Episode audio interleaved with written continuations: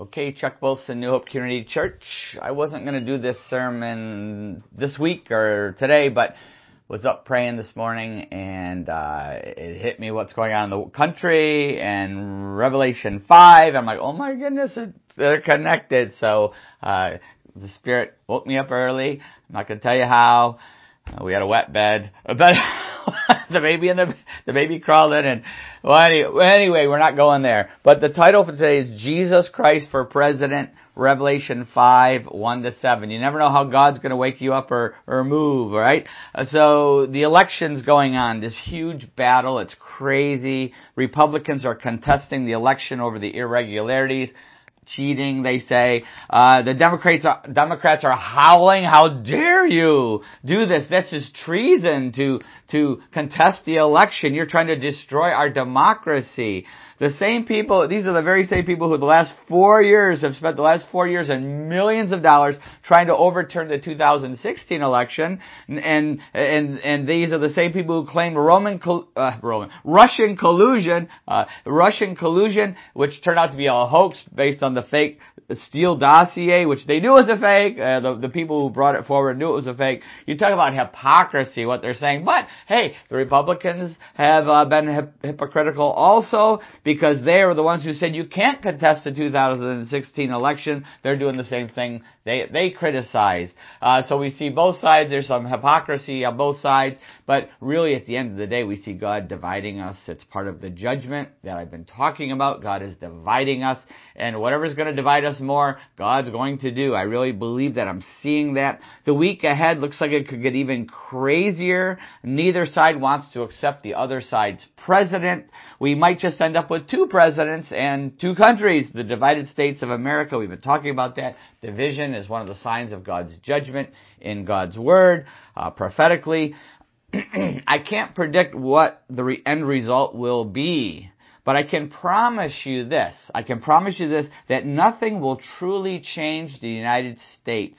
Nothing's going to change this world. Nothing's going to change our lives until we give Jesus Christ control of our lives, of our country, of this world. Nothing's going to change until we give Jesus control. That's why the title is Jesus Christ for President. We're going to see in Revelation 5 today that Jesus is already in control. He's already the King of the universe. The question is, will we surrender to that? He's already the King of the universe. Remember this. Remember this. No matter what happens in our country the next few days or the next few weeks, it doesn't really matter who is finally elected president.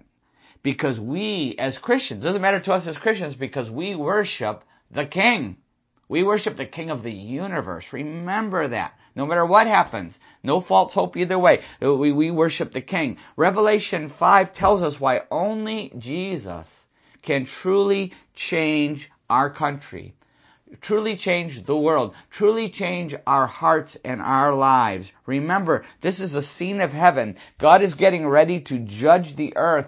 The second coming is very close, which we believe is happening even now, but it's very close here in the book of Revelation, the final chapter of human history. Let's see what happens. Let's pray. Father, we pray that your Holy Spirit would speak to us. We pray for your mercy and grace. We pray for your Holy Spirit's power to come upon your word now. Lord, we just pray that this would prepare us for what we're facing in our lives, what we're going to face in this country. Please prepare us and refocus us, realizing that it doesn't matter. It only matters what's going on in heaven on the throne. Father, we pray this in Jesus' name. Amen. Okay, let's read the passage here. It's the Lamb and the scroll, Revelation 5 verse 1. I'm going to read the first seven verses. then I saw in the right hand of him who sat on the throne a scroll with writing on both sides and sealed with seven seals. And I saw a mighty angel proclaiming in a loud voice, who is worthy to break the seals and open the scroll? But no one in heaven or on earth or under the earth could open the scroll or even look inside it. I wept and wept because no one was found who was worthy to open the scroll or look inside. Then one of the elders said to me, Do not weep. See, the lion of the tribe of Judah, the root of David, has triumphed. He is able to open the scroll and its seven seals. Then I saw a lamb looking as if it had been slain, standing in the center of the throne, encircled by the four living creatures and the elders. He had seven horns and seven eyes, which are the seven spirits of God sent out into all the earth. He came and took the scroll from the right hand of him who sat on the throne. So here we go, the lamb and the scroll. Verse 1, I'm going to read it again. the scroll is in, is in God's hands. Then I saw in the right hand of him who sat on the throne a scroll with writing on both sides and sealed with seven seals. The scroll is in God's hand. There's, there's no, there were no books in the New Testament time. There were only scrolls that were rolled up, okay? And to read it, you had to unroll the scroll. This is sealed with seven seals, seven seals. That They would seal these scrolls with a wax seal, and then he would imprint it. There was a ring. The king had a ring. He would imprint it, or the official had a ring. He would imprint it. That was used to keep the seals, the, the scroll sealed up and secret until the one who had the authority to read it opened it. That would be sent to someone or saved somewhere, and someone had to have the authority, had to have the same ring, in the, fit it into the same wax seal and they could open it. And in Roman law, remember this, in Roman law, with an inheritance, there were seven seals. The, the scroll that was rolled with the inheritance rules, there were seven wax seals on that one. So remember this, okay? because this is what we're going to get to here. Now, what was written on this scroll? what was written on the scroll. Doesn't say. But remember, we studied the book of Daniel that was leading into the Revelation. They fit hand in glove. And in the book of Daniel, we saw the end of book of Daniel. Daniel was talking about the secret of the events of the last days of the planet Earth. And in Daniel chapter 4, this is what Daniel was told. But you, Daniel, I'm sorry, D- Daniel chapter 12 verse 4, but you, Daniel, close up and seal the words of the scroll until the time of the end. Many will go here and there to increase in knowledge. Verse 9, he replied, Go your way, Daniel, because the words are closed up and sealed until the time of the end. So we know that this was the events that are going to happen at the end, right before Jesus comes again, the secret of the events of the last days of the planet Earth, and the, the, um, the rest of Revelation the rest of the revelation, the secret of the scroll is, is open throughout the rest of Revelation. We're going to see what's going to happen. There are judgments, the seven scroll judgments. The judgments and the coming kingdom are all explained in the rest of Revelation. We're going to see all this in the scroll as it's unrolled. And we, we now, we know from Daniel, we know from Revelation, we know from our study in Mark 13, Matthew 24, we know that history, past, present, and future are in God's hands. He already knows what's going to happen. He has decided what's going to happen. Uh, so we know history, past, present, and future are in God's hands. And so we, we come, we see the scroll, and now we see the problem with the scroll. Chapter, Revelation 5 verse 2. And I saw a mighty angel proclaiming in a loud voice, Who is worthy to break the seals and open the scroll? But no one in, in heaven or on earth or under the earth could open the scroll or even look inside it. I wept and wept because no one was found who was worthy to open the scroll or look inside. The problem is they needed someone with the authority to open it, with the same ring imprint, with the same authority to open it. It's like having today. It would be like having a computer with with uh, with the answers to something that you really need the answers to, but but you need to call in a computer expert, someone who can come in and crack the code and get you into the computer. But the scroll here, no one was found worthy, not in heaven or earth or under the earth, not in heaven earth or hell. No one was worthy to open the scroll. No one is able to, no one is worthy. No one is able, think about this with our world today, no one is able to, to change the crisis facing mankind today, as we're going to see as we go through. There's going to be someone who's going to claim they have the answers, the Antichrist, but only Jesus Christ has the answer. No one is able to change the crisis, solve these world problems, unfurl the scroll, and, and, and get to the end of, of the problem. Not the, not a president or a politician, not the Pope or a religious leader, No one can solve this. Nobody, as we're going to see as we go through the book of Revelation. And John, because no one could open the scroll, no one could solve the problem, no one could solve the, the mystery, John begins to weep and wail. He weeps and weeps. He wants to see the end of the movie. He's watching uh, the future in 3D and all of a sudden, you know, the brakes are put on. He hasn't gotten to chapter 21. He doesn't know what's going to happen yet. He just knows that the movie, something happened to the movie. It, it, it froze, right? The, the, the DVD froze that he's watching. And he wants to see God's purpose in history. What's going to happen? He wants to see God's purpose in history completed completed.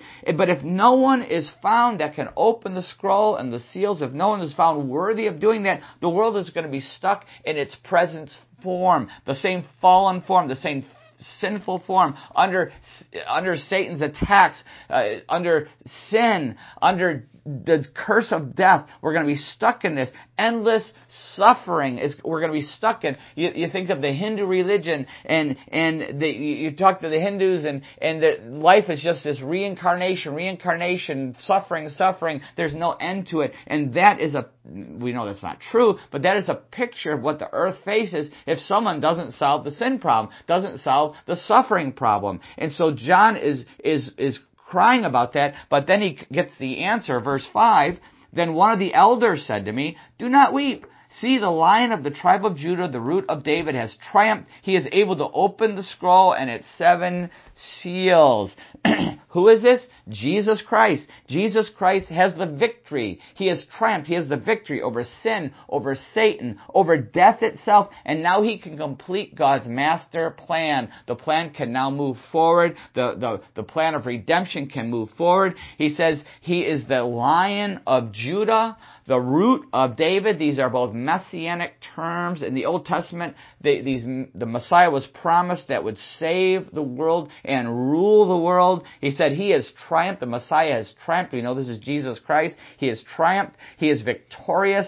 The, the Greek word is nikao, which is where we get Nike, Nike from. If you ever wore a Nike shoe, I'm not gonna go there. They've gone off the rails. But anyway, I've worn lots of Nike shoes in the past, and and uh, that that's the word you get the word that's victory. All right. Now John is looking for the lion, the who has triumphed, and he gets a surprise. When he looks for the lion who has triumphed, he gets a surprise. Then I saw a lamb. Ooh, what happened to the lion? I saw a lamb looking as if it had been slain, standing in the center of the throne, encircled by the four living creatures and the elders. He had seven horns and seven eyes, which are the seven spirits of God sent out into all the earth.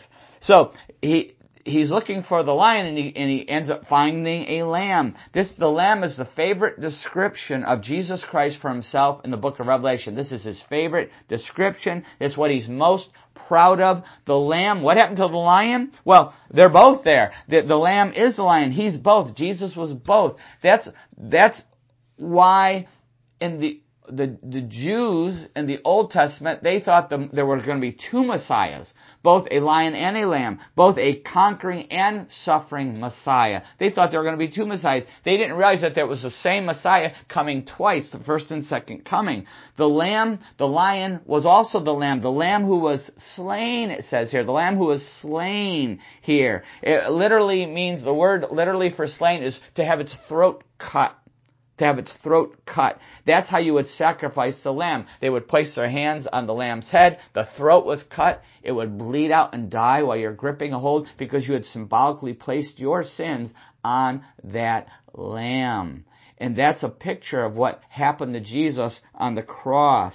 John 1 20, 9, when John the Baptist, the next day, John the Baptist saw Jesus coming toward him and said, Behold, the Lamb of God who takes away the sin of the world. Jesus was the ultimate Lamb. He was the final sacrifice, sacrifice once for all, book of Hebrew, sacrifice once for all. He was the final sacrifice. And that's what Jesus came to do, to die for us. Isaiah 53, prophetic of Jesus, 700 years before his birth, his death, his resurrection. And listen to what it says here in, in Isaiah 53, verses 6 and 7, where it says, We all, like sheep, have gone astray. Each of us has turned to his own way, and the Lord has laid on him the iniquity of us all. He was oppressed and afflicted, yet he did not open his mouth. He was led like a lamb to the slaughter, and as a sheep before her shears is silent, so he did not open his mouth.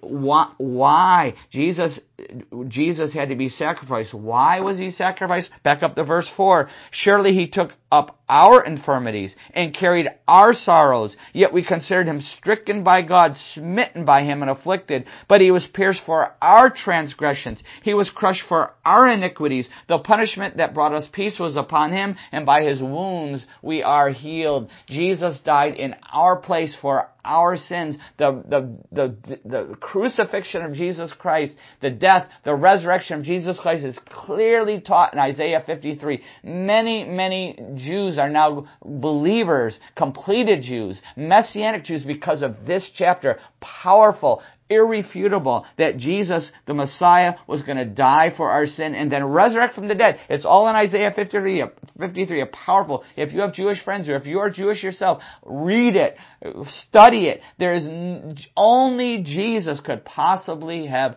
fulfilled this. He is the Messiah. The Jewish Jesus is the Jewish Messiah and the Gentile Messiah, Gentile Messiah also. And why did he do this? He did this. God sent his one and only son to die for us, to save us from our sin, to pay for our sin. John 3:16. For God so loved the world that he gave his one and only son that whoever believes in him shall not perish but have eternal life if we put our faith in Jesus Christ, His death, His resurrection for us, if we put our faith in Him, we can be saved our, from our sins and restored to God. And that's what Jesus, He is the Lamb who was slain. He has triumphed. And it says also here in uh, Revelation 5, talking about the same Lamb, talking about Jesus, said He has seven horns. Now I had sheep. the Lamb only has two, but this one has seven horns. And that is a picture in the Bible prophetically of power, of complete omnipotence. That's why the seven horns are a picture of perfect power of omnipotence, the omnipotence of Jesus Christ. He's the Son of God. He's God in the flesh. It also says he has seven eyes. And in the Bible, seven is perfect, and the eyes are a picture of seeing everything. This is his omniscience.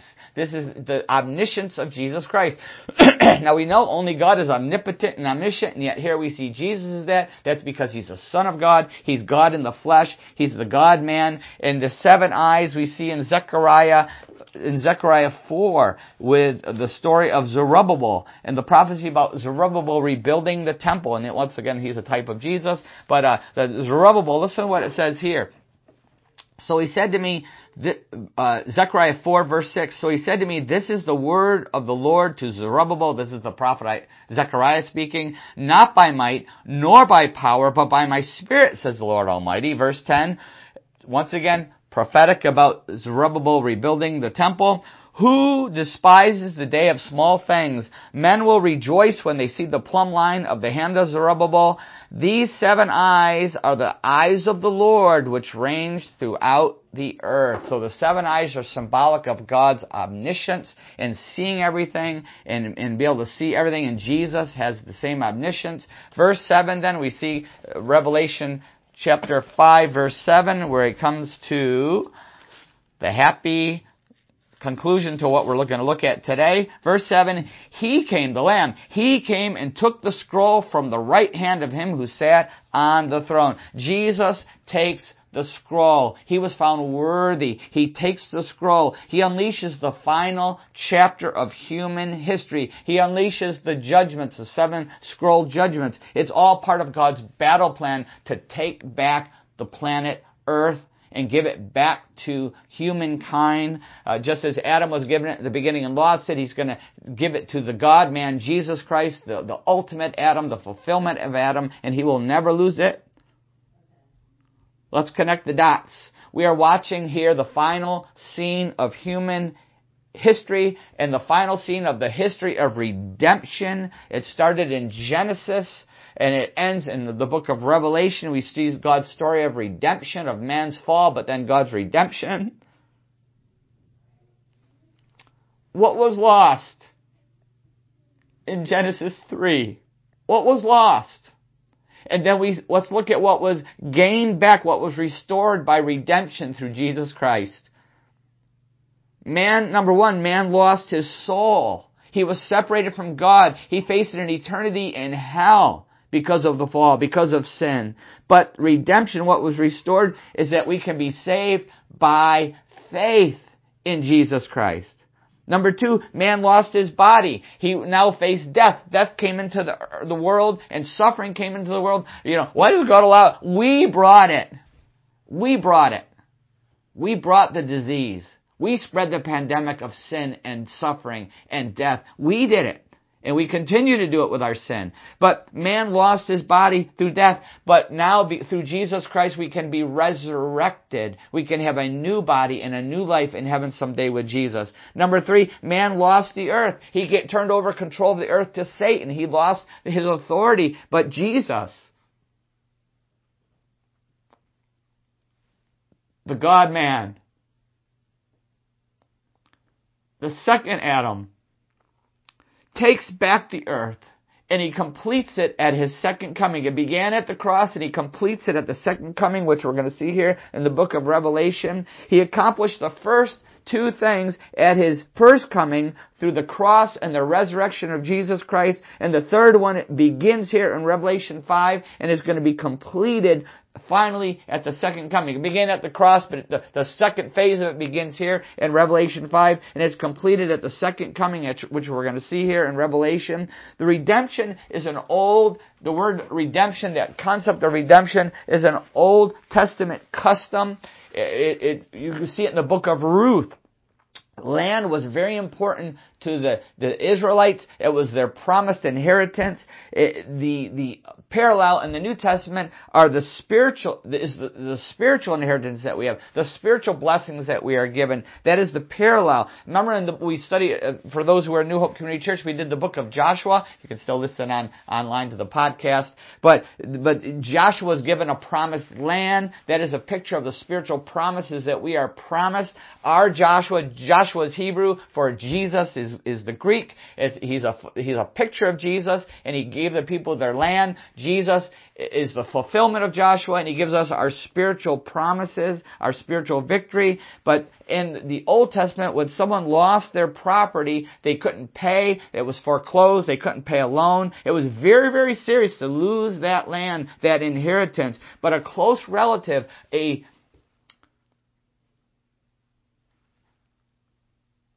kinsman redeemer, Book of Ruth, Boaz, could come and redeem it. He could buy it back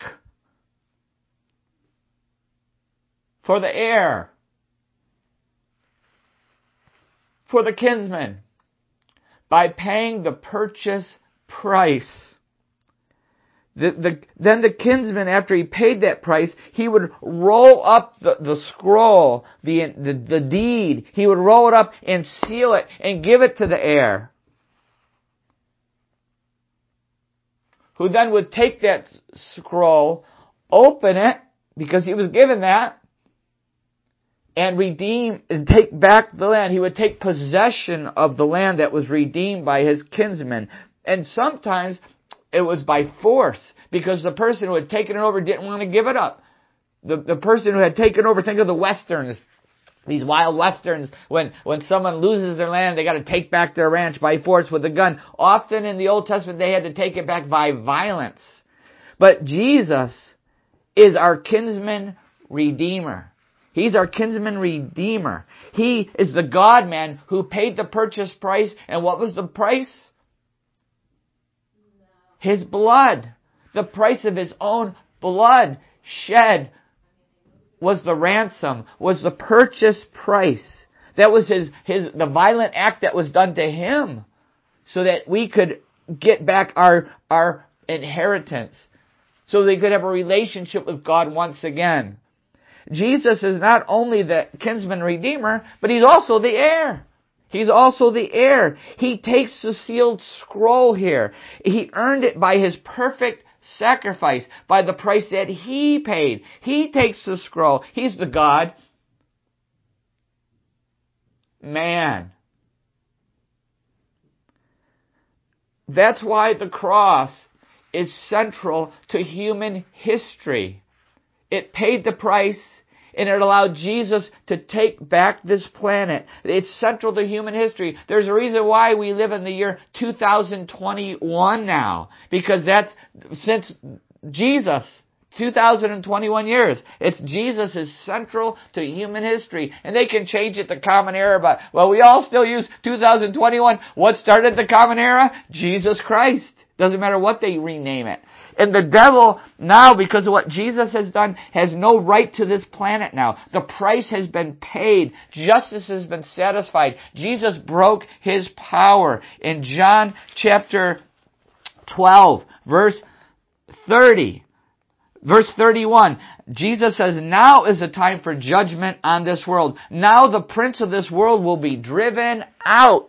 When? Verse 32, but I, when I am lifted up from the earth, will draw all men to myself. He said this to show the kind of death he was going to die. He defeated the devil on the cross. He defeated the devil on the cross. He began the story of redemption there. But the devil doesn't want to give up this planet. He doesn't want to give up the souls that he wants to be in hell with him. He's, he's already been evicted from heaven. We know that. He's already been evicted from heaven. This is the last place in the in the cosmos available to Satan besides hell. He knows after heaven he's on earth and the next step is hell. Wait till we get to the end of the Revelation. That's his last step. So he's hanging on. We'll also see in Revelation that Satan, even though he knows he's defeated, he's holding on to a thread of false hope because he he's he will see that his antichrist puppet will be ruling the earth will be ruling the earth, and the masses are going to follow and take the mark of the beast. They're going to follow Satan. We're already seeing it happen in our country now. Half the country's already doing it now, or even more than that, right? But we're we're seeing that happen. We know it's going to be happening in the whole world. So he so he has this false hope, even though he's he's, he's defeated. But we see here that Jesus knows it's over. He breaks the seal, the seals of judgment. He has the authority because he's now going to take this planet by force. The rest of Revelation is Jesus taking the planet by force. He has the right to it. He, he, has, he has paid the price with his own blood. And that is our power, the blood of Jesus Christ. And the rest of the book and what we're seeing on this planet right now is Jesus beginning to pour out his, the, the, the judgments that are going to take back this planet. We see this is happening now and and he's going to take it by force. Force. Jesus has never lost a battle to Satan. He won the battle in the desert, in the garden, on the cross, at the tomb, and he's going to win this final battle. Jesus is in total control of history world history. He's in control of the United States today, or whatever country you live in. He's in control. He's in control of our lives right this moment. But sometimes it doesn't seem like he is, does he? Or we don't know the Bible. We don't see what's really coming. We don't realize that is God's control, God's purpose, God's battle. Jesus taking back the planet all the craziness. It's him taking back the, back the planet. Sometimes it doesn't seem like God is in control, does it? Do you ever feel that way? God, are you really in control? The apostle John felt that way before. Did you know that? In Matthew 20, uh, I'm sorry, Matthew 8, in Matthew chapter 8, verse 23, listen what it says. Matt, John, with the other apostles, the other disciples, listen what it says. Then Jesus says, then he got into the boat we're talking about Jesus calming the storm here. Then he got into the boat and his disciples followed him. Without warning, a furious storm came up on the lake so that the waves swept over the boat, but Jesus was sleeping. The disciples went and woke him saying, Lord, save us, we're gonna drown. He replied, you have little faith. Why are you so afraid? Then he got up and rebuked the winds and the waves and it was completely calm. Completely calm. John felt this way. What's going on? God, Jesus, where, what's going on? Are you in control or not? What was John really saying here? What were John and the disciples really saying to Jesus here? Mark 4, 38 parallel passage brings out even another part of it. It says, Jesus was in the stern sleeping on a cushion. deep sleep. The disciples woke him and said to him, Teacher, don't you care if we drowned? What were they really saying? Jesus, don't you care? Do you ever feel that way? Jesus, don't you care?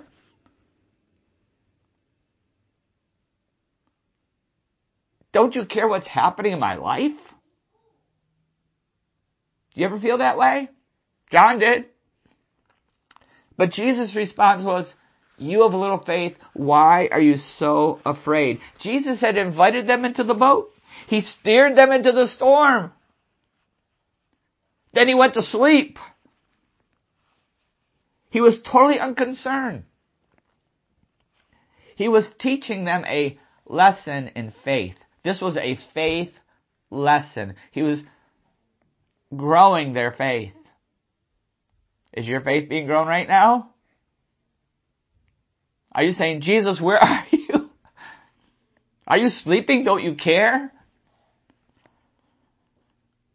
What Jesus is saying to us, why are you so afraid? He's telling us everything up front. He's telling us what's going to go on. He does the same to us that he did to the apostles, to the twelve. But sometimes we're like them. We freak out. We panic. Sometimes we get so seasick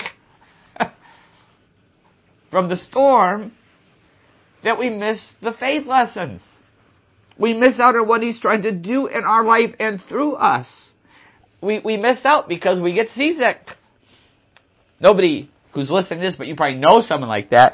Uh, it, reminds, uh, it reminds me of the first time I w- ever flew in an airplane we on the farm we had a friend Harry who uh Harry Mowini was his name. I just remembered his last name. And he was, he did the, the tiling in our fields. He had a machine that tiled the fields and, but he also flew airplanes, not just tiling, but he flew airplane and he, uh, invited us to go on an airplane ride. So my dad took me and my brother Billy, my older brother Billy and me, and I think it was just the three of us that he, the three of us went with Harry. I think, maybe my brother Tom, not sure. I just remember Billy being there. And, uh, and, we went on this little plane and my dad was so excited because he loved flying, always wanted to be a pilot. And my brother Billy was excited, he loved airplanes. And I was excited because I was going to get to fly an airplane.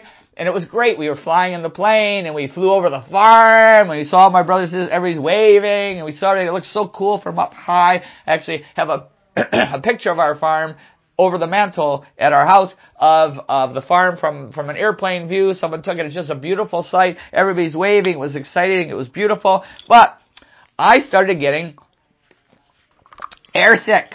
I started getting airsick.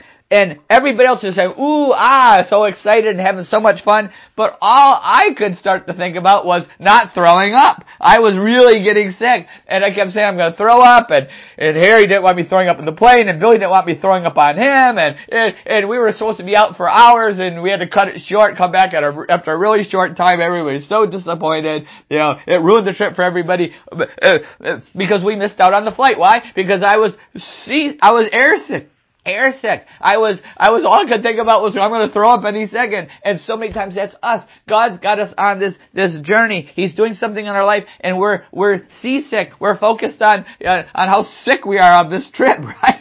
And don't we do the same thing with life's adventures that Jesus is taking us on? Are we living by fear or faith? And the storms of life that Jesus is, is, leading us into, the storms of life that we're facing, the election and the coronavirus. Maybe it's our family, our kids, our marriage. Maybe it's our job and money and financial pressures. Maybe it's the economy. Maybe it's a sin struggle or a stronghold that we've been fighting and battling tooth and nail. I hope we're fighting it. And are we facing that with fear or faith? Faith doesn't change the storm.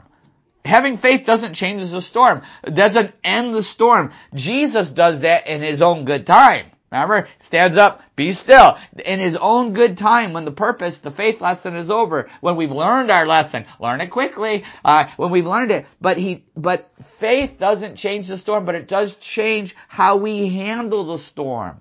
That's what it changes. How we handle the storm. Are we gonna white knuckle it? Or are we gonna enjoy the raft ride? the wild water rafting, the white water rafting ride. Are we going to see it as a, are we going to, white knuckle I got to get out of here. Or are we going to enjoy the wild ride? We're white water rafting and wow, this is exciting. I wonder what God's going to do next, right? are we living by faith? Galatians 2:20 I've been crucified with Christ and I no longer live but Christ lives in me. The life I live in the body I live by faith in the Son of God who loved me and gave himself for me. Are we living by faith? It changes everything. Living by faith, seeing with faith.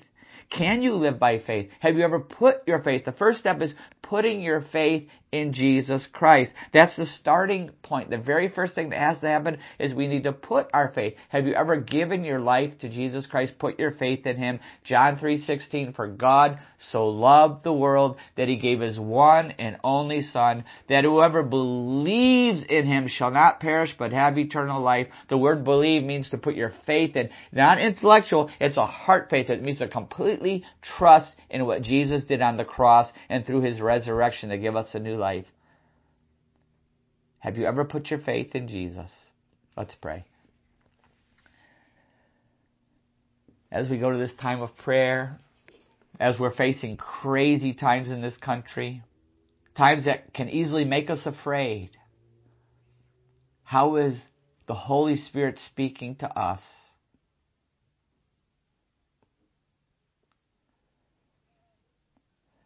Maybe your prayer is a prayer of faith, putting your faith in Jesus. You've never taken that step, surrendered to Jesus, never acted on His redemption, redeeming us, buying us back from sin and death and Satan's power buying us back from an eternity in hell, separated from God. You've never taken that redemption. You've never surrendered your life by putting your faith in Jesus, His death, His resurrection for you. You can do that now. The simple but powerful prayer of faith. For God so loved the world that he gave his one and only Son, that whoever believes in him shall not perish, but have eternal life. You can believe in Jesus right now. God, I, I repent of my sin. I turn away from the, my old life. I, I surrender it to you, God.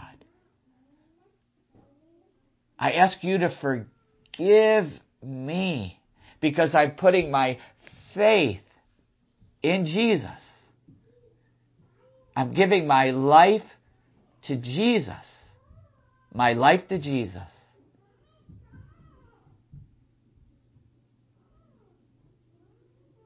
If you pray that prayer of faith, or have prayed that prayer of faith, right this very moment, you have just been redeemed. You have just been set free. You have just been given a brand new life in Jesus Christ that starts this moment and goes out through all of eternity with God someday. You have now been redeemed and you can now live by faith no matter what you're going through, you can now come to God in faith. And that's who I want to talk to next as we go to this time of prayer. How is God speaking to you? Maybe you've been living by fear. But you need to shift the gear and shift it to faith. Reset the channel. Reset the phone. Reset to, to faith. Every day it's a decision. God, I'm not going to live by fear. I'm going to live by faith in the Son of God who died for me and gave himself for me. I put my, I live by faith. I put my faith in you, and I'm going to live by faith in Jesus. That's a gift that we've been given. Father, I pray that every one of us would be living by faith as we move forward in our country and in this world and through the book of Revelations, preparing for the second coming of Jesus Christ. I pray that we would live by faith in Jesus' name. Amen. Okay, wait till we see the rest of chapter 5 gonna get i'm gonna get up early and get that ready for tomorrow morning because oh uh, it's unbelievable timing for what we're going through okay? See you next time